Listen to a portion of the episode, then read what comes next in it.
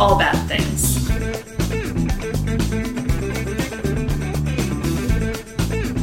Tragedy. Tragedies, disasters. That's Bad things.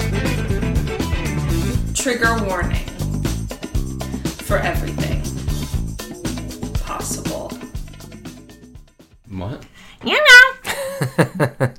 I'm Rachel, And I'm David. and this is All Bad Things. Welcome, everybody. Welcome. Follow us on Twitter, Facebook, TikTok, and Twitch at All Bad Things Pod. Email us allbadthingspod at gmail.com. Join our Facebook discussion group and our Discord. Do all of those things. Twitter, maybe.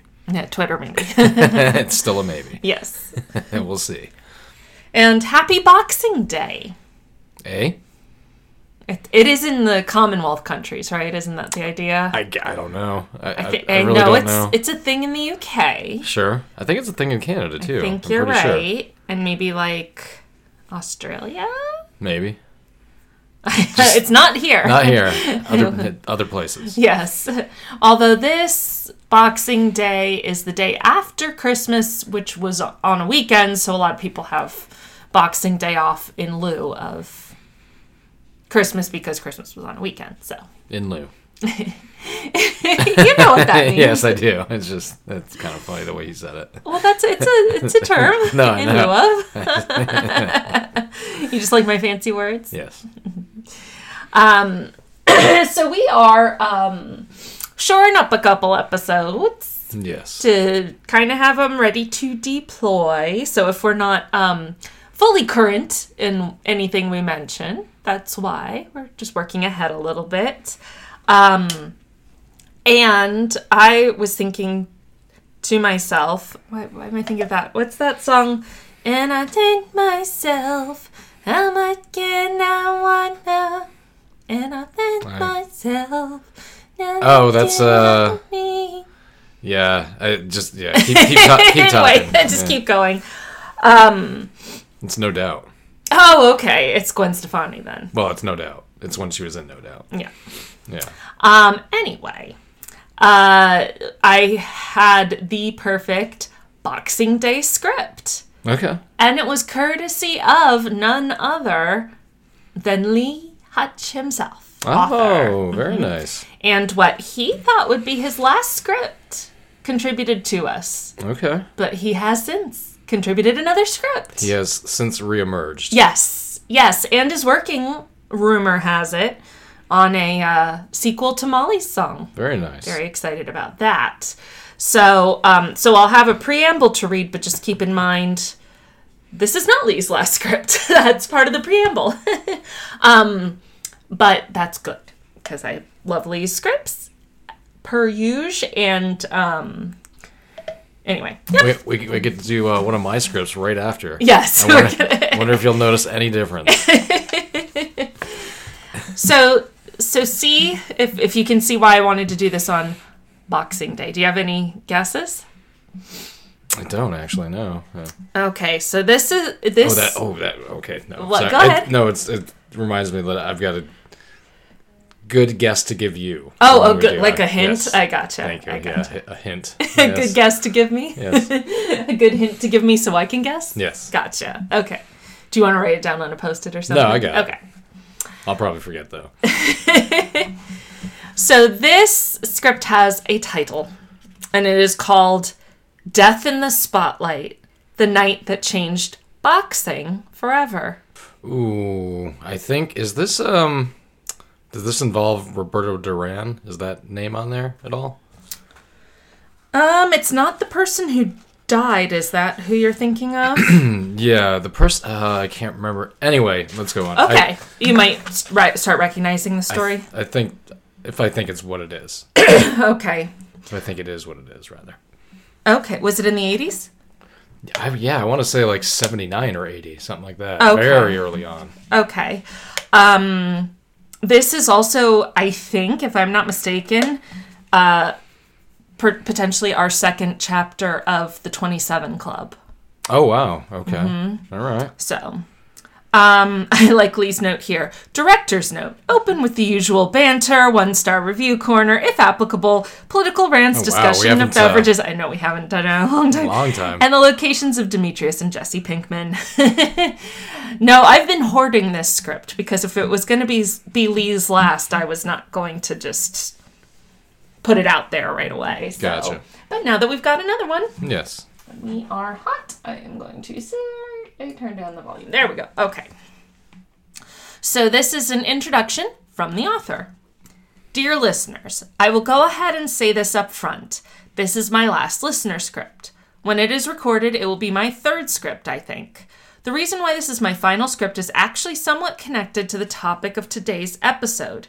If you stick with me until the end, you'll see what I mean. Or rather, you'll hear what I mean. Though I know that the podcast intro comes with the standard trigger warning for everything possible, I want to say right here at the beginning that I do briefly mention two suicides connected to the aftermath of the particular bad thing in this episode. Normally, when I write an introduction to an episode, I talk about how I came to learn about the tragedy. In this case, I did not find out about this tragedy secondhand or from the interwebs. No, dear listeners, I saw it happen live on CBS. Perhaps some of you might have as well. If you are a Gen Xer like I am, that is. Or, sorry, I read that weirdly. If you are a Gen Xer like I am, that is. Yours truly was a several was several months past my fourth birthday on Saturday, November 13th, 1982. Okay. I remember being excited because there was going to be a big boxing match that evening. I come from a boxing family. My grandfathers both boxed, my father boxed, I was a boxer, my nephew and my son both box today. Hell, even my mother is a huge boxing fan. She still crushes on Muhammad Ali just like she did when she was 10, and she keeps a framed photo of him on her nightstand. Okay. As a kid, I studied the Rocky movies like evangelical kids study the Bible. The Holy Trinity at my house were Muhammad Ali, Barry McGuin- McGuigan, do you know the name? Um, and the marvelous Marvin Hagler. Hagler. Hagler. that you knew. I do. Yeah. he was, uh, well, Lee is a year younger than me. Sounds like it. I think so. Um, yeah, uh, Hagler was a big time middleweight boxer when we were little kids. Okay. He was on HBO all the time. Okay. The main reason for my excitement that Saturday was that a Saturday boxing match meant that I got to stay up a little later than normal and hang out with my grandfather while we watched it together on the black and white television he had in his den. He'd pull the spare, spare recliner right next to his, and I would be allowed to eat ice cream while he smoked his pipe. During the fights, he would explain to me what it was ha- what was happening, mixed in with him yelling instructions or epithets at one or both fire- one or both fighters in his Galway accent. This fight is one of my earliest memories, and though at the time I was just excited to watch the fight and didn't fully understand what was really going on, as it turned out, I was witness to an event that, because of the bad thing, would transform the sport I love more than anything apart from my girls. Oh, and redheaded girls in general. Hmm. Boxing, like society as a whole, often doesn't want to change until absolutely forced to, and alas, that often comes about due to death. Though this is a boxing related bad thing, it is a human story as well, so it doesn't matter if you can't tell a jab from a gerund and don't know the difference between the Philly shell and the Philly cheesesteak. There's still something here for you. It, for if you show me a hero, I'll write you a tragedy. That's very. Hmm. That's a very good line. Very poignant. Yeah. But before we can dive into the bad thing, I have to go into History Corner. I am predictable after all, or so I've been told. So, History Corner. To start with, I'll mention some sources. Obviously, there is the fight itself. I didn't trust four year old Lee's memory of it, and thankfully, it is preserved and available for all to watch on YouTube. Wow.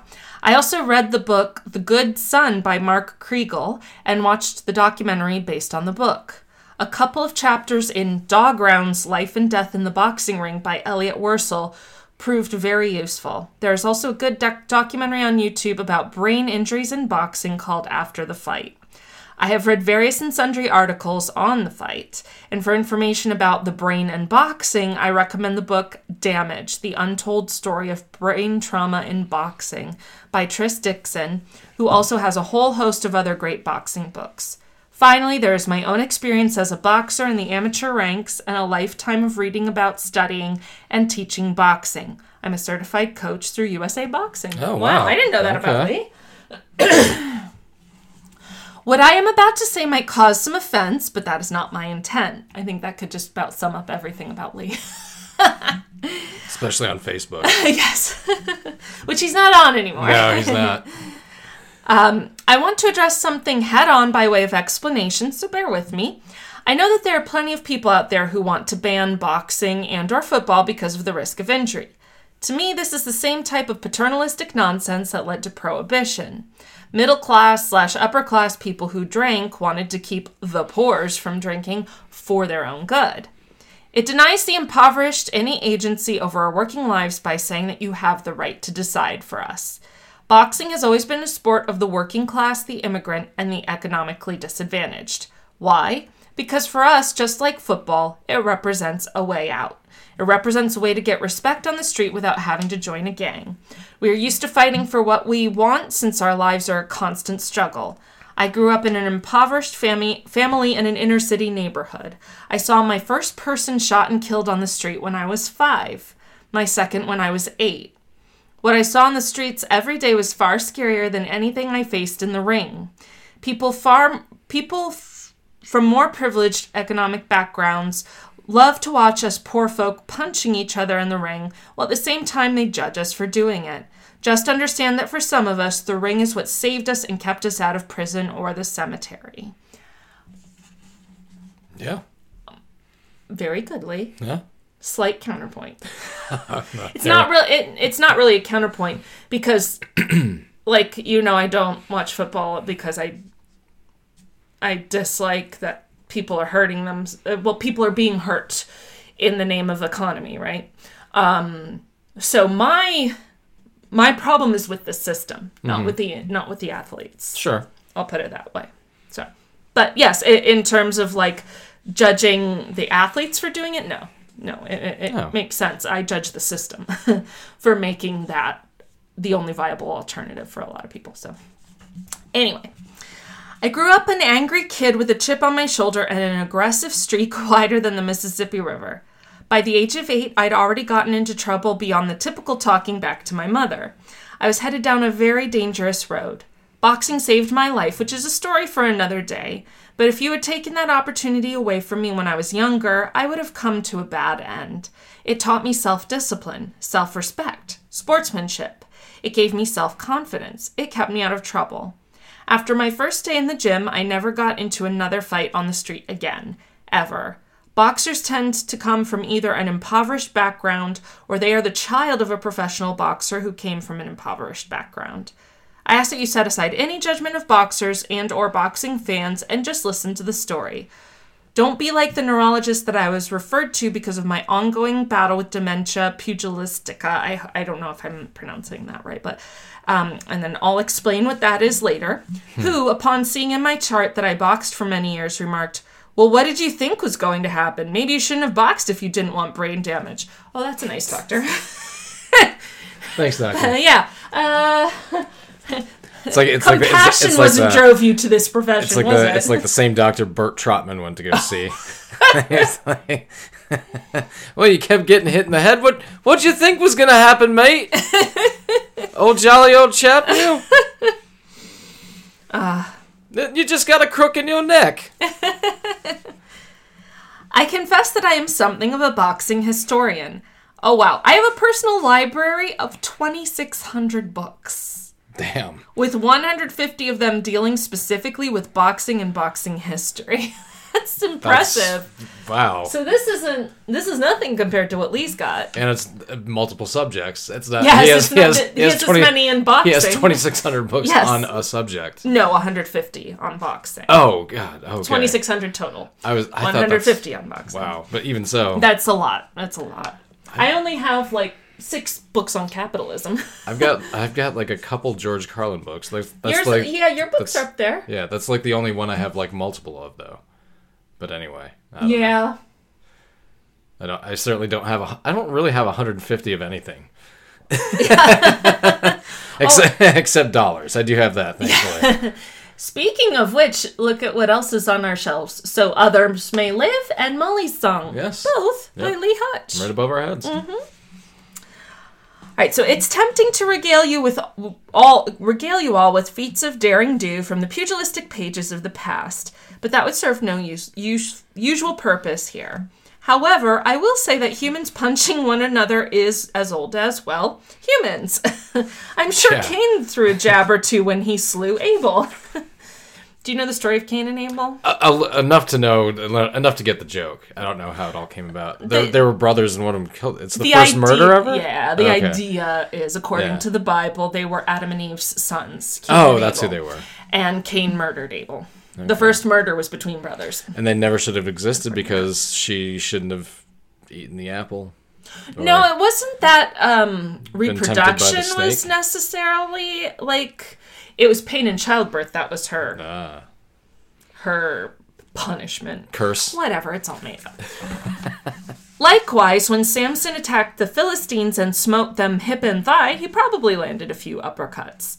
Throwing in some uh, some old uh, old Old Testament references there. There you go. In the early 1800s, an English journalist, seller of broadsheets, and occasional shakedown man named Pierce Egan helped popularize what he called the sweet science of bruising when he published several volumes of fight commentary, which he called Boxiana Sketches of Ancient and Modern Pugilism. Okay. Mm-hmm. My guess is that Lee's got a copy of that. uh, or the, the several because of the volumes. His volumes were extremely popular and read all across all social boundaries in Great Britain. In fact, Egan's prose would go on to have a big influence on the works of another English wordsmith, some dude named Charles Dickens. Ah, that guy. Yeah. Oh, I own reprints of these volumes, and it does make for some fine, if a bit quaint, reading. Um, Sherlock Holmes boxed, I believe, if I'm not mistaken. In, in, literature, you know. During this era, boxing was with bare knuckles and Oh, it yeah. had few rules other than no biting, no gouging, and no knees to balls. Yeah, those are three pretty good rules. Yeah. those are those are if you're gonna have just three. they're still standard to today. I'm pretty sure. So. Uh, and no kidney punches, right? Isn't that a thing? Isn't that a big no holds Nice. barred and no kidney punches? I think you can still do that. Really? I mean, I, I, he didn't hit him in the kidneys, but I, I saw a guy. Yes, it was Roy Jones Jr. This was maybe like 98, 99. Mm-hmm. He knocked out another guy with a body punch. Oh wow! He like hit him so hard, he like broke all of his ribs with one punch. like Oh my it's the only time I've ever seen somebody get knocked out with a body shot. Not not It just like a, stun him. Is that the idea? he just went down like a ton of bricks, and it was like Well, probably all the air went out of his lungs Yeah, too. Just lost oxygen. that's what I'm guessing. Huh. But yeah, there there might have been a liver. There might have been some liver damage in there as well. I mean, the, I mean, it was it was hmm. amazing, but I felt really bad for the other guy. Hmm.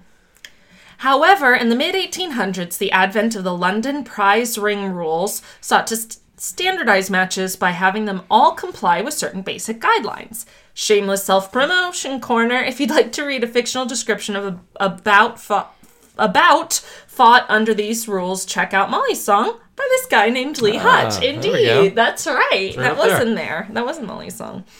The London rules would, after a few decades, be replaced by the Marquis of Queensberry rules, which are still followed with a few modifications. I like how they tried to like class it up a little bit. Right. gentlemen, gentlemen. Before we get on with it, we're gonna we're Marquis gonna of Queensberry. we're, we're gonna go on with the what was it the mar, the marquis. Marquis of Queensberry. We're, we're fighting on the Marquis of Queensberry rules. Fight, gentlemen. And ding. Ring a ding ding. Like a little tiny triangle. Yes, yes, somebody's got one too. You know they do. Mm-hmm. By the early 1900s, boxing had switched to gloves. Oh, very good. Bouts were a lot longer than they are today. Oh yeah. Wow. Bouts Yeah. of 30 rounds of oh, three yeah. minutes each were the Oh, norm. yeah. An hour and a half of fighting. Yeah, these guys all died by the time they were like 35. What is it now? 10 rounds of, Is max, I believe how in. many seconds? Like 90 seconds Two or minutes. something? Two minutes. Okay. They might have changed that too. I mean, I, I don't, I don't know. If, I haven't watched boxing in a while. Imagine yeah, going they- from 90 minutes to 20 minutes. Yeah, well, when Lee and I were little kids, it was still heavyweights, and at that time, I'm pretty sure it was still 15 rounds too. Which, Like in Rocky, did they go 15 rounds? Mm, but I'm talking about in real life too. Well, yes, I get it. But uh, no, maybe I don't know. Probably around the turn of the century, I think they switched everything to 10 rounds because it it started to be like, uh, like everybody's got brain damage. Right. Maybe that has to do with they punch each other in the head for a half hour a night, like every couple of months. Right. Maybe we should limit that to 20 minutes. 20 minutes of punching each other in the head. Well, it's better than 90, I guess. Yeah. Um, So they were usually fought outdoors in the heat of the day. It's kind of amusing that today professional boxers might train all year for a single fight of no more than 12 rounds. It does it go 12 rounds? Oh, maybe maybe lightweights do go 12 rounds. Okay. Well, he would know more than I would. Yeah, gotcha. So I thought of everything was 10, but maybe not. None of them could do what fighters did 100 years ago when professional boxers often had outside employment and smoke and drank as much as they wanted. Well, the other thing too is uh, human beings evolved in that time.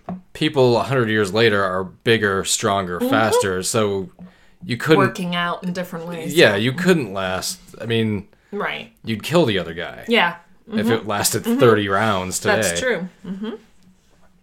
How important was boxing to the United States? Well, when Jack Johnson, the first black heavyweight champion of the world, successfully defended his title against James Jeffries on the 4th of July 1910, it touched off riots across the country. White people, angry that their great white hope had been defeated, stormed into black neighborhoods, beating people and setting things on fire. Ah, white people. Wait, we don't. Wait, we don't have a we don't have a history of racism. You talking about? no, that's that's. We can't be held responsible for what people in the past did. That's that sounds like some um, what is the the teaching curriculum that was the big news. oh, critical race that theory. sounds like some critical race. That that sounds like some damn CRT right there. Jack Johnson, some bitch. But, uh, but I mean, uh-huh. it's just it's like come on, people, like. come on. That that that should be our uh, national slogan. Instead of. God We Trust," it'd be like, "Come on, come on, man. No, like like the ESPN uh, little like come on, man. Come like on, man. Like when somebody Yeah. makes a bonehead play, it's like guys, guys, guys, guys. It's just a boxing match. you know. Yeah. And and besides white guys, you've won literally everything else.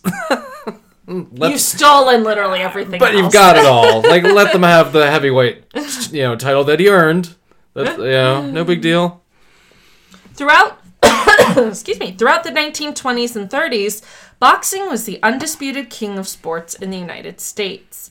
Most people assume that baseball was, however, that's not accurate. Not at that time now. For example, in the 1920s, heavyweight champion Jack Dempsey got more headlines than Babe Ruth. That's not surprising.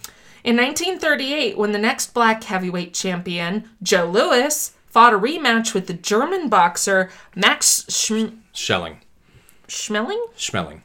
at Yankee Stadium, the fight was broadcast around the world on shortwave radio, and a higher percentage of the American public is believed to have tuned in to hear that fight than they have ever tuned in to watch this or Super Bowl. Yeah, it was. Uh, it was-. It was, also uh, pre-world, just before World War II. Mm-hmm. So it's an American versus a German. So you know how everybody was tuned into that one. Yeah, that's true. Here's a here's an aside you'll like. Probably because we've all gotten tired of the Tom Brady love fest that is the NFL. and then he says, "Fuck Jeff Gordon and fuck Tom Brady."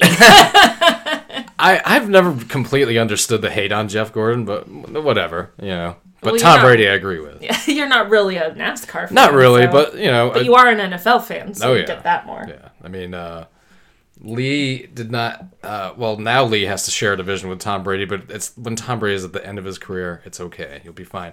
Try like Tom Brady in his prime and 19 years of them. Wasn't fun. yeah.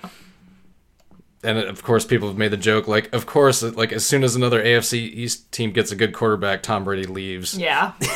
It's like, no, I've got to go to a worse division. Uh-huh. Well. Mission And- accomplished. And lose my hot and richer than me supermodel wife. He'll be fine.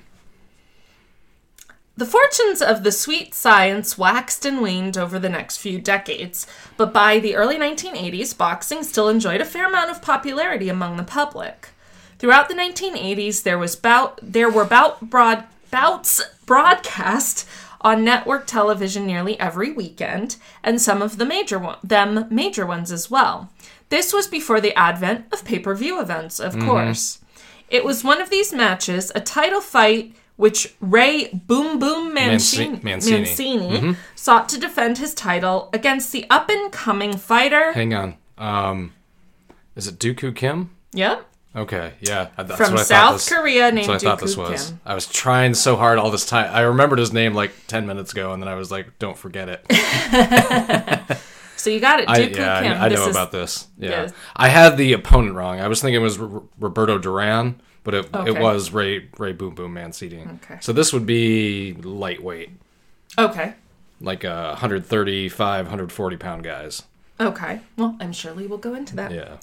Um, so that would be the match that would see the bad thing unfold. But before we turn our attention to the tragic evening in Las Vegas, I must tell you, I must first tell you a little bit about the pugilists who would take center stage. So you said it's pronounced Duk Koo. Duk Koo Kim, right? Mm, Yeah, it's a, it's a, one of those. Yeah, it's hard. Well, to he, he's yeah. South Korean, so yeah. I will start with the challenger, Duk Koo Kim. There's a lot of k- Duk Koo. The double, the glottal stop. I have to get that right. He was born Yes. Sorry, I got distracted by the computer. He was born in South Korea. yes, he was born.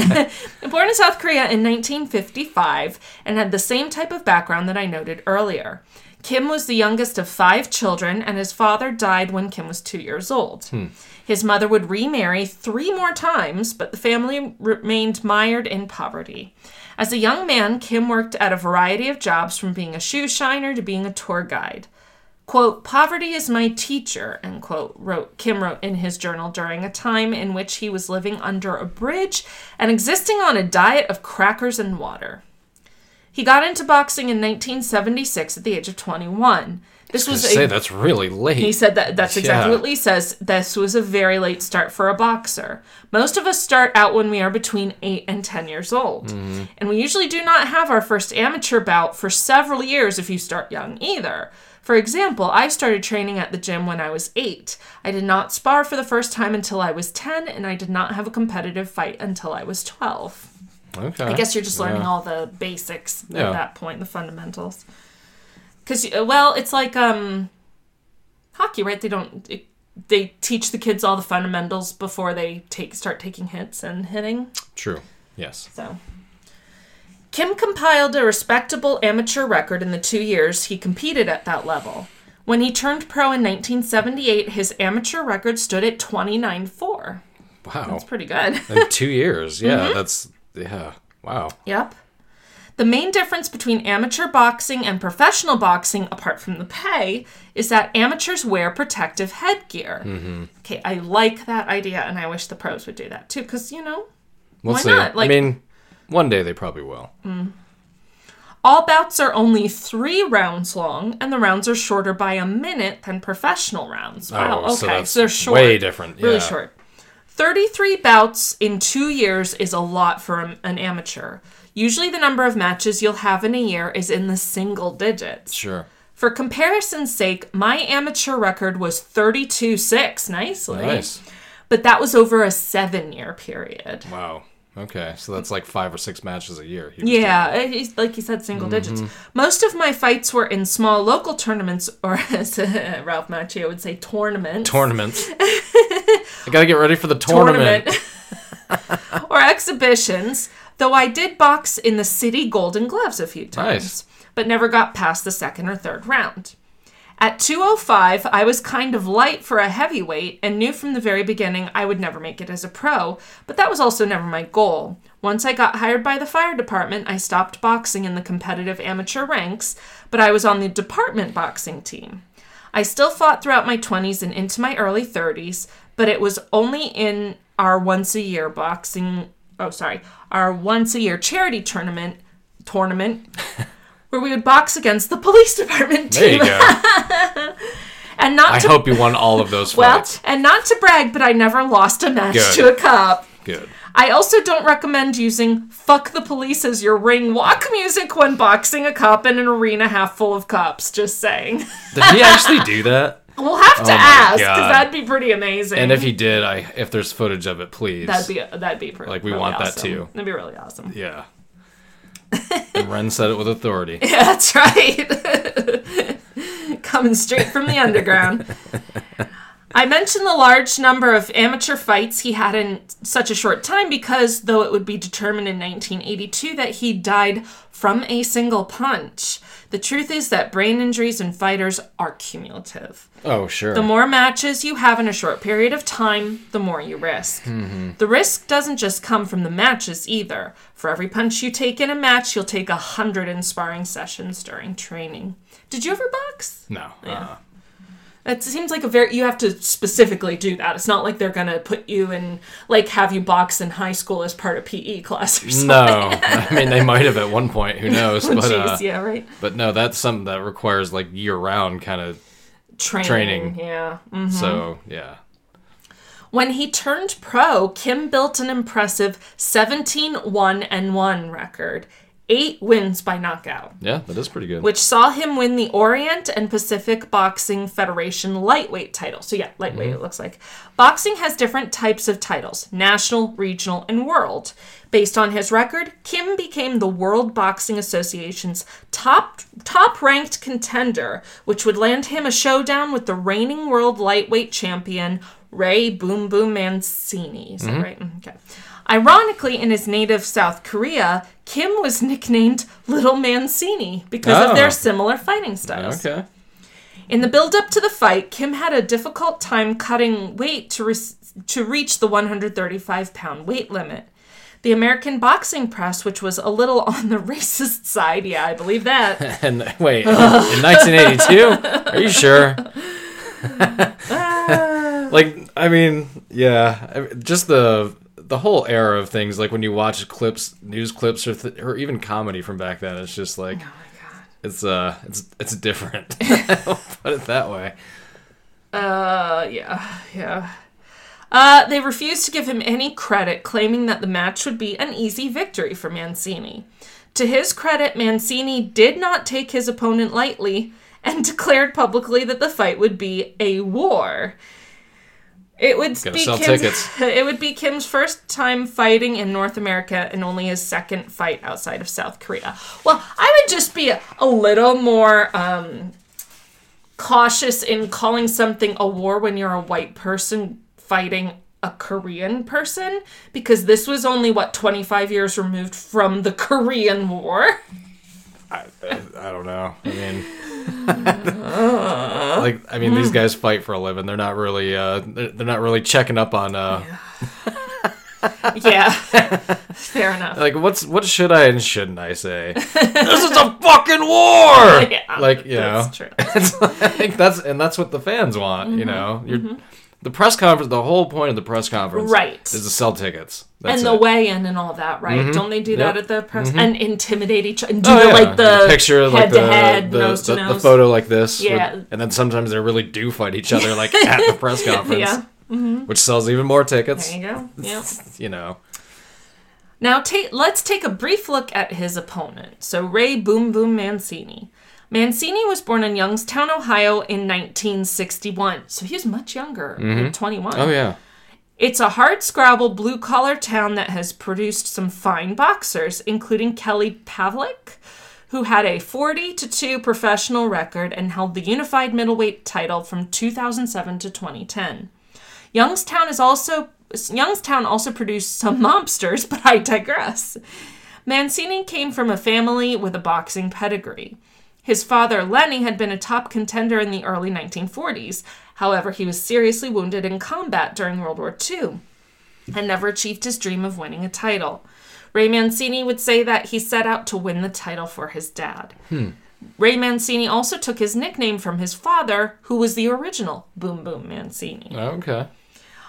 Just Ray Boom Boom Mancini. Yeah, I mean- Yay! From Youngstown. Bada bing, bada boom. What you gonna do?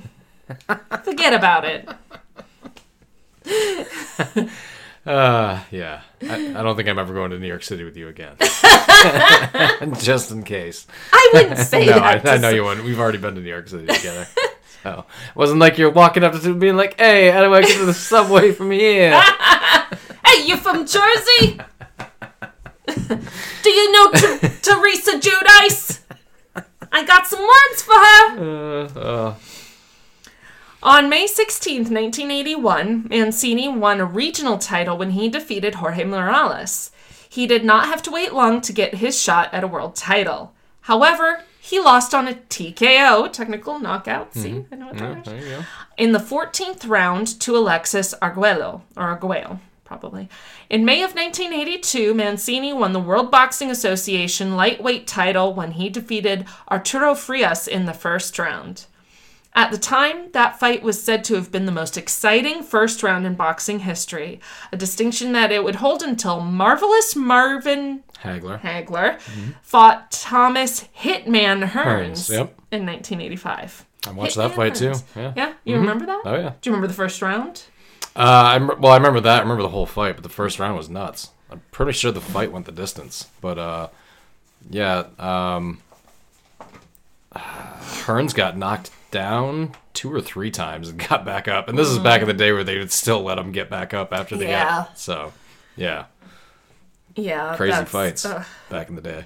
I remember when I first saw Rocky, I was like, That's not Rocky's not real. "No, I understand. No, no, no, no." What I didn't understand in Uh-huh. Rocky, mm-hmm. I thought it was you know like this great classic sports film, mm-hmm. and I was like, "He lost. Yeah. He lost. What was the point of that?" And like my parents literally had to explain to me the Like, point the- was that was he lasted. yeah. and that he lasted 10 rounds in the ring with Apollo The, Creed. the movie started out with somebody else stealing his locker. yeah. that he had to break open to get his stuff back, and, Yeah. it, and it ends with him losing to the world heavyweight champion. But not by knockout. No, That was the whole point, right? That he didn't. Well, the whole point. he lost by decision. Mm. Oh, okay. Oh, okay. Gotcha. I feel like really that whole film is just a romance movie Yeah, I mean, disguised as a boxing movie. it's still a good movie. So. Yo, Adrian. Adrian. Mancini had several successful title defenses before he went into the fight with Kim in November of 1982. At that time, Mancini's professional record was 24 to 1 and would be his fifth fight in less than a year. Today, most professional boxers will, at a minimum, go three to four months, if not more, in hmm. between fights, owing to the strict rules of the various state boxing associations designed to protect fighters from having too many fights in too short a time. However, those rules were not in place in 1982, and in fact, they are in place partly because of what happened when Mancini stepped into the ring with Kim.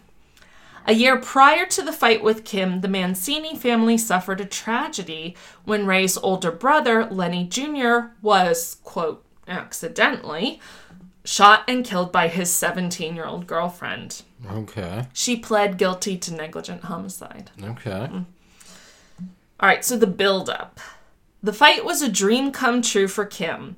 Here he was fighting on what was at the time boxing's biggest stage, the outdoor ring at Caesar's Palace in Las Vegas, which had replaced Madison Square Garden as the boxing mecca of the world. If he won the fight, or even if he lost but put up a tremendous effort, Kim knew that this would launch him into a very lucrative boxing career here in the United States with bigger paydays to come. His payout for the fight was 20000 which is $60,000 today. Okay. Uh, that is a lot of dough for a guy who just a few years earlier had been living under a bridge. The money would come in hand, extra handy because at the time of the fight, Kim's fiance was pregnant with their first child. Hmm.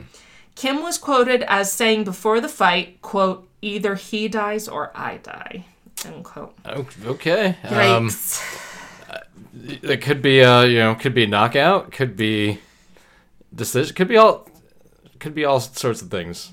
It, it was it was probably very much along the lines of that like sensationalism for promotion. That's true. I mean. Ray Mancini did want war, so he was like, well, There you go. that's mm-hmm. his natural. All right, one of us is gonna live.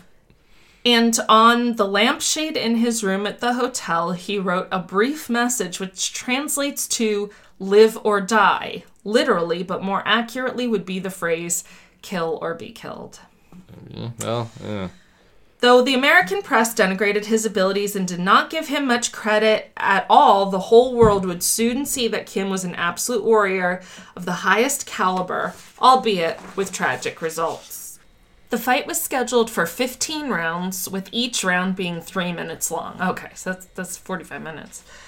In between rounds, the fighters would go to their respective corners where they would sit for one minute and receive advice from their trainers and treat, treatment and ice from the cutmen. That's what they're called, huh? Cut man. Yep. Yeah. Um, prior to this fight, Kim had never fought a 15 round bout. 15 rounds was the standard for a world title fight, but non title fights could be as few as four rounds, depending on the agreement between the parties. Mancini, on the under, other hand, had gone a full 15 rounds three times and had another fight go to the 14th round. Oh my god. Wow. The length matters because the more tired you are, oh, the God, more yeah. likely you are to get hit, thus making you more susceptible to injury. It is difficult to exaggerate the amount of conditioning required to box. I'll put it this way a three round amateur fight was as physically draining to me as fighting a house fire. Wow. Oh, wow. Yeah. I don't doubt it though. Mm-mm. Boxing takes more out of you than just about anything else you can think of. This is why there is an old saying that goes something like this You can f- play football, you can play basketball, you can play baseball, you don't play boxing. No. That's true. Really don't. It's not called playing. No. Yeah. Now let's go ringside as the fir- as the fight is about to begin. So it was a typical championship fight atmosphere in Vegas. Frank Sinatra was sitting ringside. Of course. I guess uh, yeah, 40 years ago he was alive. yes, he was. Sugar Ray Leonard, himself a champ, was one of the television commentators. Sure. As Mancini walked out uh, out to the ring, there was little doubt that this was his crowd. People reached out to pat him on the back or the shoulder as he made his way to the ring along with his faction. Kim only received polite applause. I They're just like Golf yes, clap. golf clapping his way up to the. Are like I always thought it was heavyweight fights that were like the most popular, or is that not necessarily the case? No, it depends. I mean, at at this point in time, all championship fights are pretty much popular. Boxing is still, it's at the very end of its heyday at, at this this point in mm-hmm. time. But uh, but no, that's that's It's the titles that are the mm-hmm. ones that draw the biggest crowds. yeah. Hmm. I'm not going to give you a blow by blow description, in this case, that would be literal, of this entire fight because you can watch it on the YouTube. Instead, I'll focus on what I think were the important parts, knowing what the outcome was for Kim. These were key moments in which, in hi- hindsight, could be taken as a warning that a bad thing was going to happen. Of course, that could just be my Irish superstition. From the opening bell, it was obvious that Kim was no patsy. He came bounding out of his corner and landed a straight left to the chin, followed by a shot to the chest. The war had begun. The two men went toe to toe. No, maybe. anyway, I won't finish that that lyric. Neither willing to retreat, and landed the kind of punches on one another that would have sent lesser men to the canvas. Gil Clancy, the main television announcer, yelled, "They're both landing bombs." Of war imagery going on here. The two men were almost identical in stature. Each was five foot six inches tall. Kim weighed 134 and a quarter pounds, and Mancini weighed 134 and three quarters pounds. That's wild that they got it down to ounces. That they probably lost within like two seconds of the match in like sweat. Yeah, within within a round or 2 for mm-hmm. sure. They had an identical reach of 65 inches. Though Mancini was able to land hooks to the body almost at will, Kim kept nailing him in the face with a straight left. Mancini's left ear was torn open and bleeding, Ugh. and unbeknownst to the audience, he had badly injured his left hand, which would swell to twice its normal size after the fight. Both fighters' eyes would swell to the point that they were hardly able to see, but still they kept at it. I, I, I, Yeah, they they would not. I don't They would. find this I, I wouldn't find that very entertaining. I don't think. and they wouldn't let this happen today. Like, if, right. Yeah. I mean, they they would have called the fight long ago. Like, mm-hmm. if because if the guy broke his hand, like that would. I don't even know if the ref would allow that to go. right. If if he they knew take about it. they take the gloves off in between rounds? No. no, So no. that's the thing is how would they know about No. it? Like the he- boxer would have to, the fighter would have to bring it to somebody's attention. Or he'd have to start wincing in a way where the referee notices, like, Yeah. hmm. Yeah, because these referees, they know what's up too. yeah. So, Uh-huh. It's a. I've seen some footage of like the refs in the ring, and like that's a no joke job. Like yeah, you're, you're at moments you have to break up a, a literal Yes. fight between uh, Yes. two of the best fighters in the world. Mm-hmm. So yeah, that, not fun. I'm sure it's not fun at all. And I mean, you'll see some matches from back in the day where the refs are all bloody from like oh wow, From, like, incidental hit. yes, well, and having to get in between them and break them up and yeah. Before the bell rang to start the sixth round, Clancy said to his broadcast crew off air, quote, Something's gonna happen. Either one guy's gonna get busted up or nail the other guy really badly. Hmm. End quote. As if that hadn't happened already. Right? Like, yeah, that, that's, that's they been could, happening. They could both barely see. The men stayed toe to toe for the bulk of the fight, each leaning into and bleeding onto the other in a type of violent intimacy only found in the boxing ring. In the years that followed, Mancini would say that halfway through the fight, he was so banged up that he felt like quitting for the first and only time in his career. Wow. It's too bad for both of them. They didn't. Yeah. they didn't. As the fight went on, Kim began to absorb the most punishment, though he continued to hit back. At the start of the 11th round, Kim's face was so swollen that it was almost unrecognizable. Oh God. On the TV, I know, on the TV broadcast, Clancy exclaimed, quote, Never mind the rounds, it's the pace that's been torrid. This has been like a 30 round fight. Jeez, quote. so they're just they're they're just throwing shots. That, that's There's that's no what he means space by that. in yeah. there, yeah. Yeah. During that round, Mancini landed an uppercut that dropped Kim to a knee. This should have been ruled a knockdown, necessitating a standing eight count. However, somehow the referee missed it. Hmm. When the 12th round began, Mancini landed 44 consecutive punches oh God. before Kim managed to clinch. How is that even possible I, in like the I don't know. Well, I mean, these guys, the lightweights can throw punches. I mean, they guess. can. I mean, break breaking free? Mancini landed another 17 punches. My God. I don't think I've been punched 40 times in my entire life. Right, like cumulatively. Like, much less within like 20 seconds. Mm. Like, what the fuck? Honestly, this is probably the spot where the referee should have stopped the fight. Well, I mean, Generally, if a boxer is not able to defend themselves and return Yeah. fire, that is when the referee can rule the fight over on a stoppage. or at least that's when they'll that's when they'll give him a standing eight count too. You'll see Mm. that happen. Like that doesn't that doesn't always have to happen on a knockdown. Half of the 13th round would go by before Kim threw another punch. Again, a sign that something was wrong. Between the 13th in between the 13th and 14th rounds, the camera panned over to show Kim in his corner while the commentator exclaimed, quote, "This is the challenger, Duk Koo Kim. You may not have heard of him before. You will remember him today." Uh, unfortunately. At the beginning of the 14th round, Mancini landed a vicious left hook, followed by a devastating straight right to the face. 19 seconds into the round, Kim flew backwards to the canvas as if he'd been blown out of a cannon. The referee began his count. We know, given the aftermath, that Kim had suffered a subdural hematoma oh, God. and there was active bleeding in his brain. Still, he managed to roll onto his side and pull himself to his feet before collapsing back onto the ropes. The referee waved his arms and the fight ended. As a kid watching at home and not knowing the extent of the injury, I remember being in awe of the willpower and spirit that Kim had to pull himself to his feet after absorbing that much punishment. I, I know that's that's unbelievable. It was not clear to the viewers at first that something was wrong as the camera and broadcast focused on Mancini, who also didn't realize the extent of Kim's injuries. Meanwhile, shielded by the number of people in the ring, Kim was unable to sit upright on his stool in the corner. Someone yelled for a stretcher and he was carried to a waiting ambulance. At that point, his rate of respiration was four times a minute. Normal respirations for an adult at rest is between 12 and 20 breaths a minute. Oh. But remember, he'd just been through a physically draining boxing bout, and so it should have been even higher than that.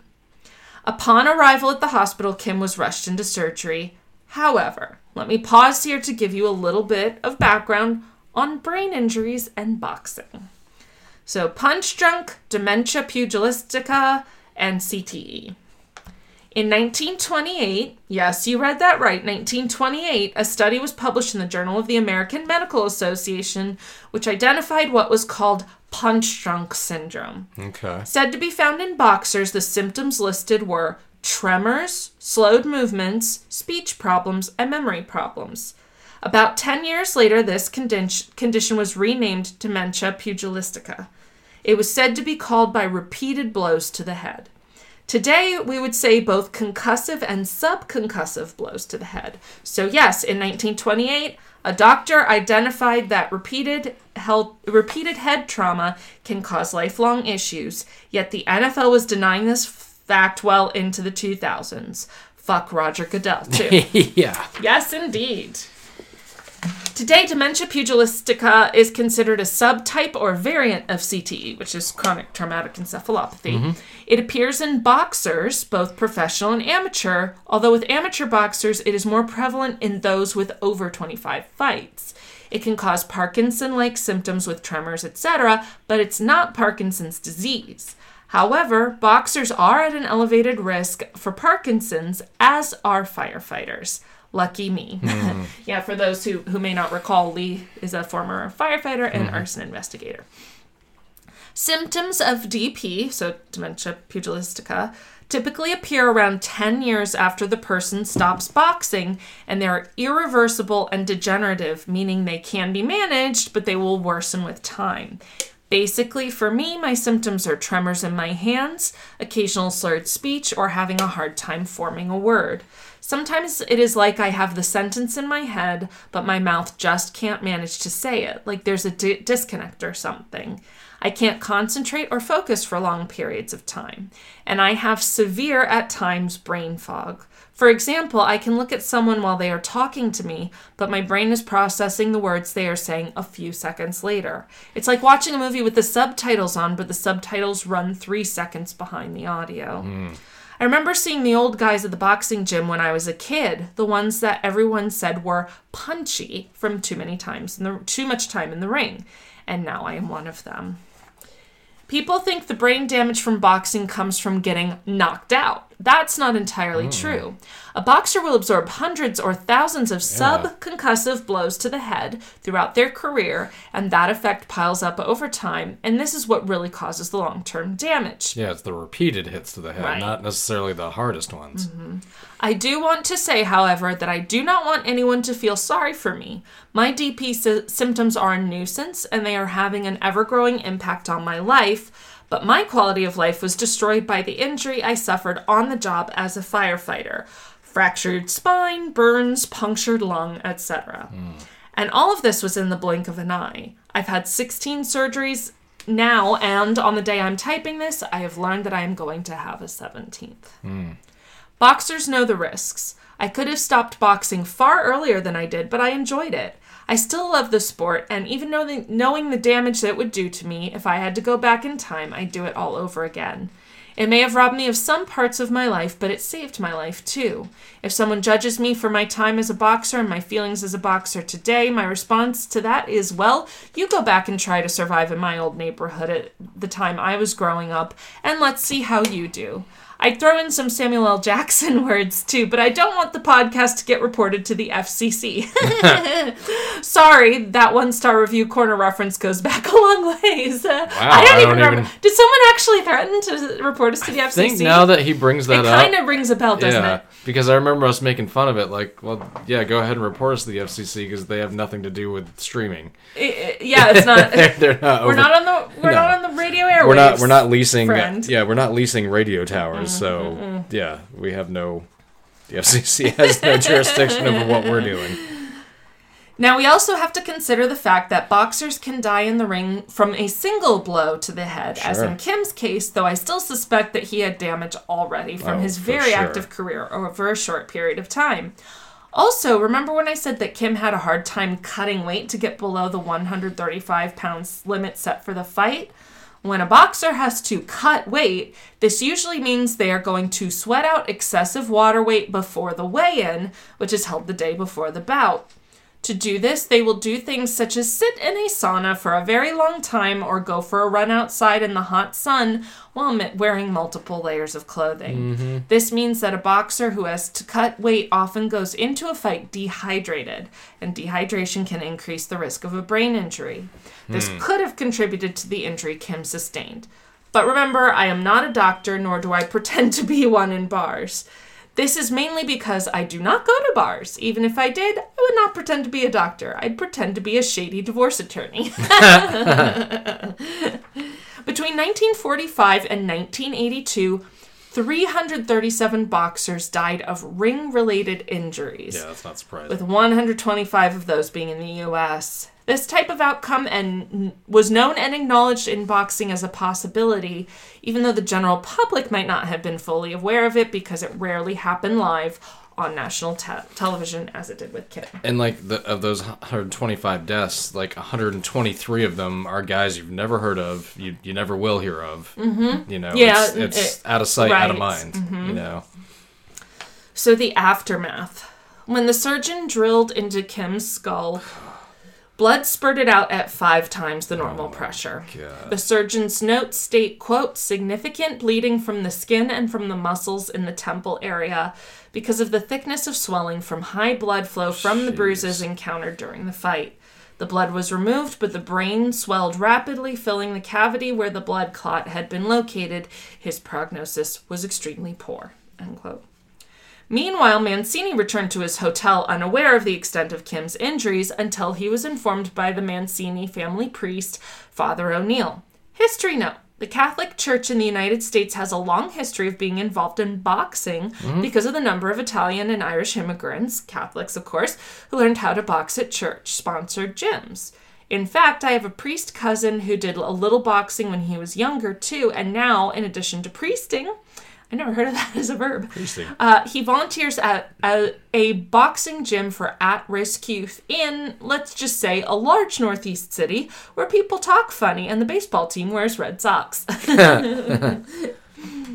Mancini went to the hospital but was unable to get in to see Kim. Returning to his hotel, Mancini ran into Kim's trainer in the lobby. The two men did not speak, but they solemnly shook hands and gave one another a slight bow of respect. Kim would die four days later, and his body was returned to South Korea for the funeral. wow. Mancini wanted to go to the funeral, but was told that perhaps the time wasn't right for him to go to South Korea. That's that's fair, yeah. Probably and fly because his body's all banged up Uh, too. That's, that's fair too, yeah. Truthfully, Mancini was devastated by what happened in the ring. People called him a murderer, and there were renewed calls to ban boxing. His fiancee broke off their engagement when she told him after the fight her family did not want her to see Mancini anymore. Even many years later, his children would be tormented by classmates in school who told them that their father was a murderer. Though he did try to go on with his career, he only fought eight more times, losing the last four. His trainer said that after that night in Vegas, Mancini was never the same. That's really sad. Because, of course, he didn't. and he didn't. I mean, he didn't he do it on did purpose. his job. A murder is on purpose. Well, so, I mean, there's For the things most part. like uh, negligent homicide, Well, there, like there types is, of but homicide. I'm talking right? about like we all understand what a murder is, and that's deliberate. I would not, I would not This is not a call this, this a murder. No, this is this is Accidental death. yeah, Yeah. And, we, and it could it could have just as easily happened to him. Yes, I mean, true. really, That's true. in this fight. It could So, have gone either way. Yeah, yeah. That's true. It could actually happen to anyone who is fighting this yes. guy. Yeah. Exactly. He decided the best thing to do was get back in the ring. Three months later, he traveled to Europe for his next fight. While training in Europe, he found out that Kim's mother had, I'm sorry, Lee, I am just going to do a tiny um, thing, completed, had completed suicide. Oh, okay. Five months after that, Richard Green, the referee from the fight with Kim, also completed suicide. Wow. Okay. That's horrible. This was said to be due to guilt over not stopping the fight sooner. Yeah, no, it's just, it's just, it's a no-win. No. It's a lose, lose, lose. is what it is. Yeah, there are uh, in this story there are literally no winners. No, everybody lost. Everybody lost. It, it's horrible.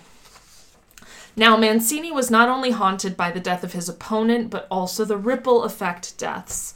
He found a small measure of peace when his mother's karate instructor, who happened to be South Korean, reached out to some of his contacts and told Mancini that there was no hatred for him in South Korea, and, in fact, that people felt that Kim's spirit now lived through Mancini. Kind words, but they were of little consolation. Yeah. Naturally, this led renewed calls from certain corners to ban boxing. The American Medical Association called for a ban on both amateur and professional boxing. This is still their official position. That's interesting. I didn't know that. I find this ironic because I know many a doctor who loves boxing.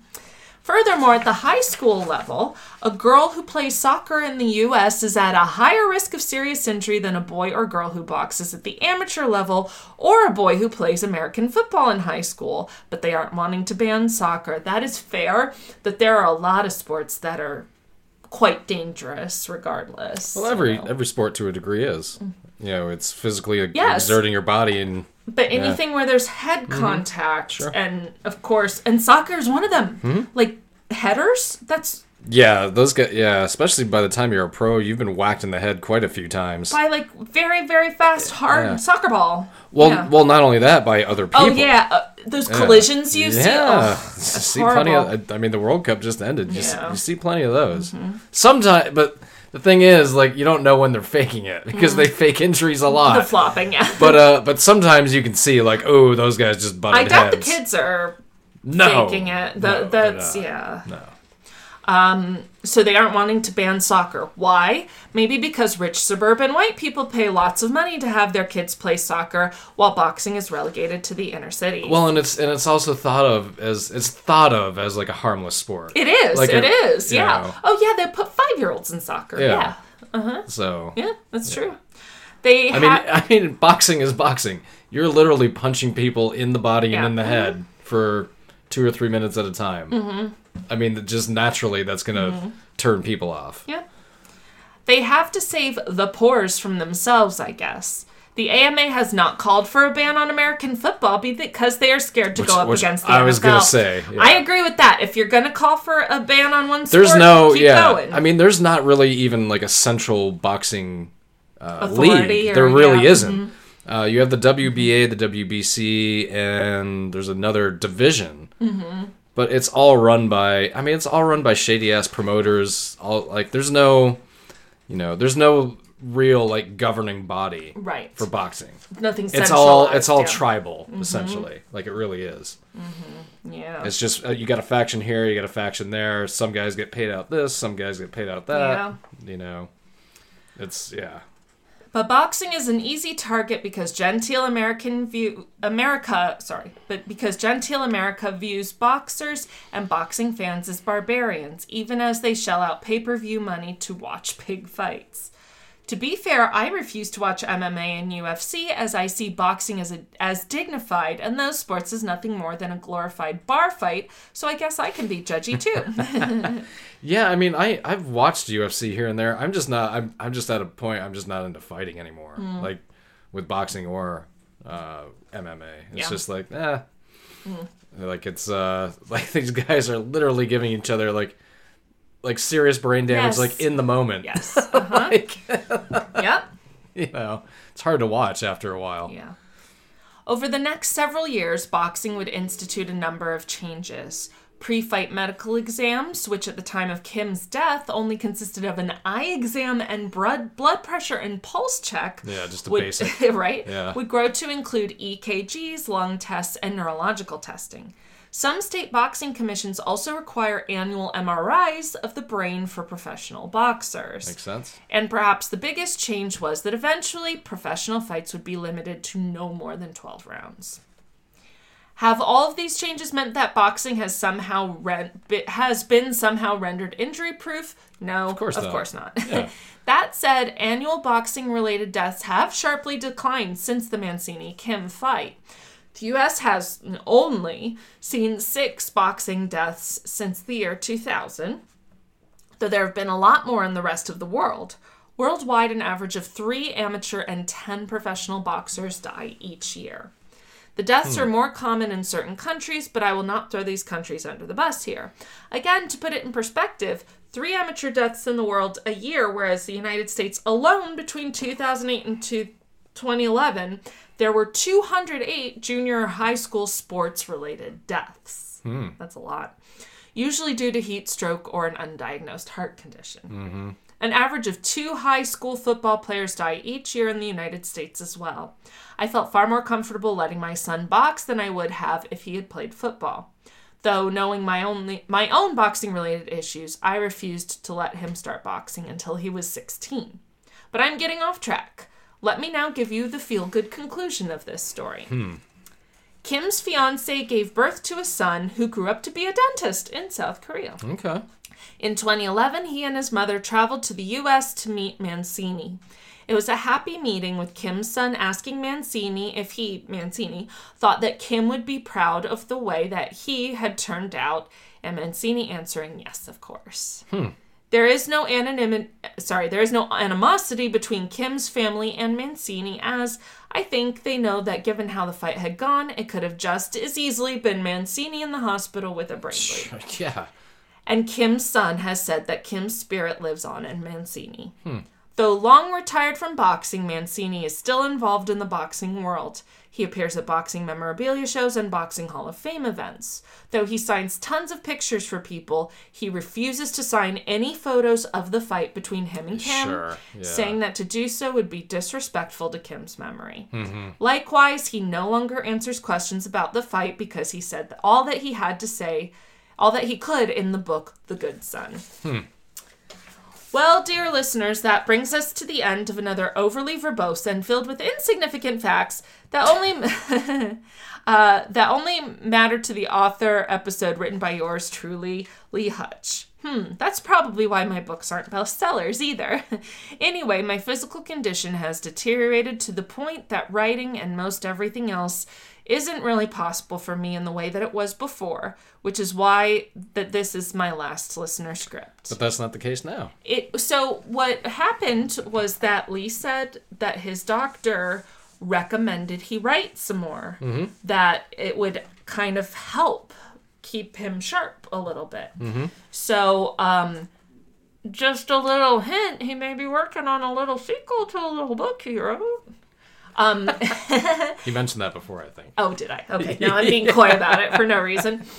Um, and he wrote another script, so I sure hope that that he is most importantly finding joy in doing that. I think that uh, Lee is like a born many things: a born boxer, a born teacher, a born firefighter, a born investigator, and a born writer. You know, so he is. I think he's meant to do all this stuff. He's just very and I hope it brings him joy. It seems like it does. You, you you know, I feel like you can tell when someone enjoys writing something. Oh, of course. And it feels when leading, reading Lee's writing, it feels like he enjoys it. And I sure hope that's the case. Um my life is a spiral of surgeries, complications, more surgeries, more complications. You get the idea. I'm in horrific pain every second of every day. I have to walk with a cane. My knees don't work. My shoulders don't work. My burn scars hurt. My brain doesn't work. And of course, the spinal injury and numerous spinal surgeries I have totally decimated me. It's all okay though. I'm used to suffering. After all, I've been a Saints fan my whole life. Okay, you got one Super Bowl. At least you got. At least you got the one. Uh, I can't do much social media anymore, though I do manage to post cat pictures and memes on Instagram, and sometimes I do some twittering. It ain't much of a life, but it's the only one I have, and so I make the best of it. No matter how rough a day I have, there's always something inappropriate to laugh at, or the opportunity to make a Uranus joke, which are my favorite, or Uranus, depending on how you pronounce it. Despite what happened on that night in Vegas and the accompanying calls to ban boxing, I don't think that will ever happen. Or even if it were to happen in the US, it would not happen elsewhere. Why do I think that? Well, I have a quote that provides a fitting end to the episode. As A.J. Liebling, the Shakespeare of the prize ring, once wrote, quote, Boxing is an art of the people, just like making love, end quote. Remember, friends, take care of yourselves and each other. Don't forget to keep, keep your chin down and your guard up. With kindest regards, Lee Hutch. P.S. Her Imperial Highness Grand Duchess Anastasia Colleen Hutchinson sends her love to Demetrius. of course. and that was, let me get the title Death in the Spotlight The Night That Changed Boxing Forever by Lee Hutch. Yes, excellent as well. Of course. Always, always, never disappointing. And there are a few pictures. Here, I'm going to show you. Uh, actually, can I see the script? Because he put. Oh, this is making for such compelling yes, it is. As podcasting. But that's okay. Um, that I'm looking this up on the spot. Okay, so pictures. The, this first picture is Ray Boom Boom Mancini after winning the title. Yep. Okay.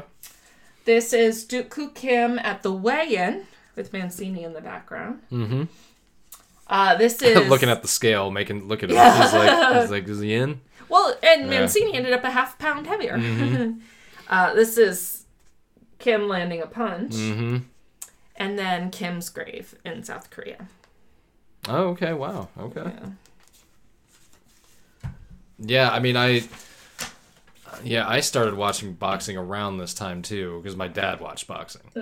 Um, and yeah, I, I do remember that there were fights on like Friday night fights and like Saturday night fight. I think there was mostly Friday night fights around like ABC, CBS, like the uh, the main Network the main uh-huh. networks. But we had HBO, and HBO would at least once a month, maybe more often than that, but at least once a month would have like whatever the big title fight Mm-hmm. that month was, whether it was welterweight, middleweight, heavyweight. Obvious, uh, obviously, always got like when Mike Tyson was coming up, like Uh-huh. he wasn't coming up through pay per view. Ah, Like, I mean, to an extent, HBO is pay per view because you literally paid for it. right, but not But per view. no. yeah, a little different. So, like, all of, Mm-hmm. uh, like, when Tyson was coming up and becoming, like, what he was, like, Mm-hmm. I think that's also why he was so popular because everybody saw him. Yeah, You know, it there's wasn't. exposure. Yeah.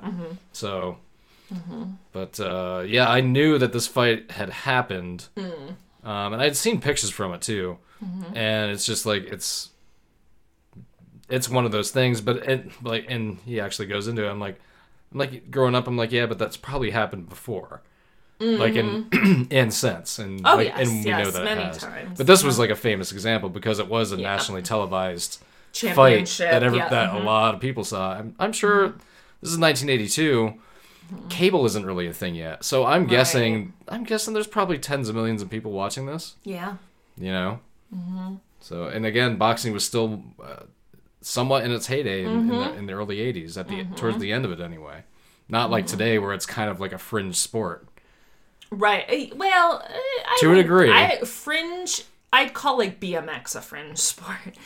Um, Yeah, I just not as popular. Not one of the big ones. True. Yeah, that's what I'd call it. yeah, it's not something that comes to mind when it's like popular sports of Right. today. Yeah, Right. Uh-huh, That's true. Exactly. Neither does hockey, but oh well. I'd say hockey is like number four of the big four. You know, there's football, basketball, baseball, hockey. I'd probably say in the order pro pop- leagues. Popular, yes, Yeah. of pro. Yeah, but college basketball, college Uh, yeah, football, there true. there are like 12 more leagues that are more Yeah, popular than the NHL. be. NASCAR. Yeah, mhm. that's fair. Yeah, we're the little we're the little brother in the in the sports league. Yeah, a little bit. But uh but anyway. But yeah, that was a fantastic story as always. And as always from all of our listeners. Yes, We- you- absolutely. You, know how much we appreciate it. Oh yes, Please never never stop, never stop. that's right. Hmm. All right, so that was Death in the Spotlight, the night that changed boxing forever. By Lee Hutch. by Lee Hutch. This has been another episode of All Bad Things. I'm David. I'm Rachel. We'll see you next week.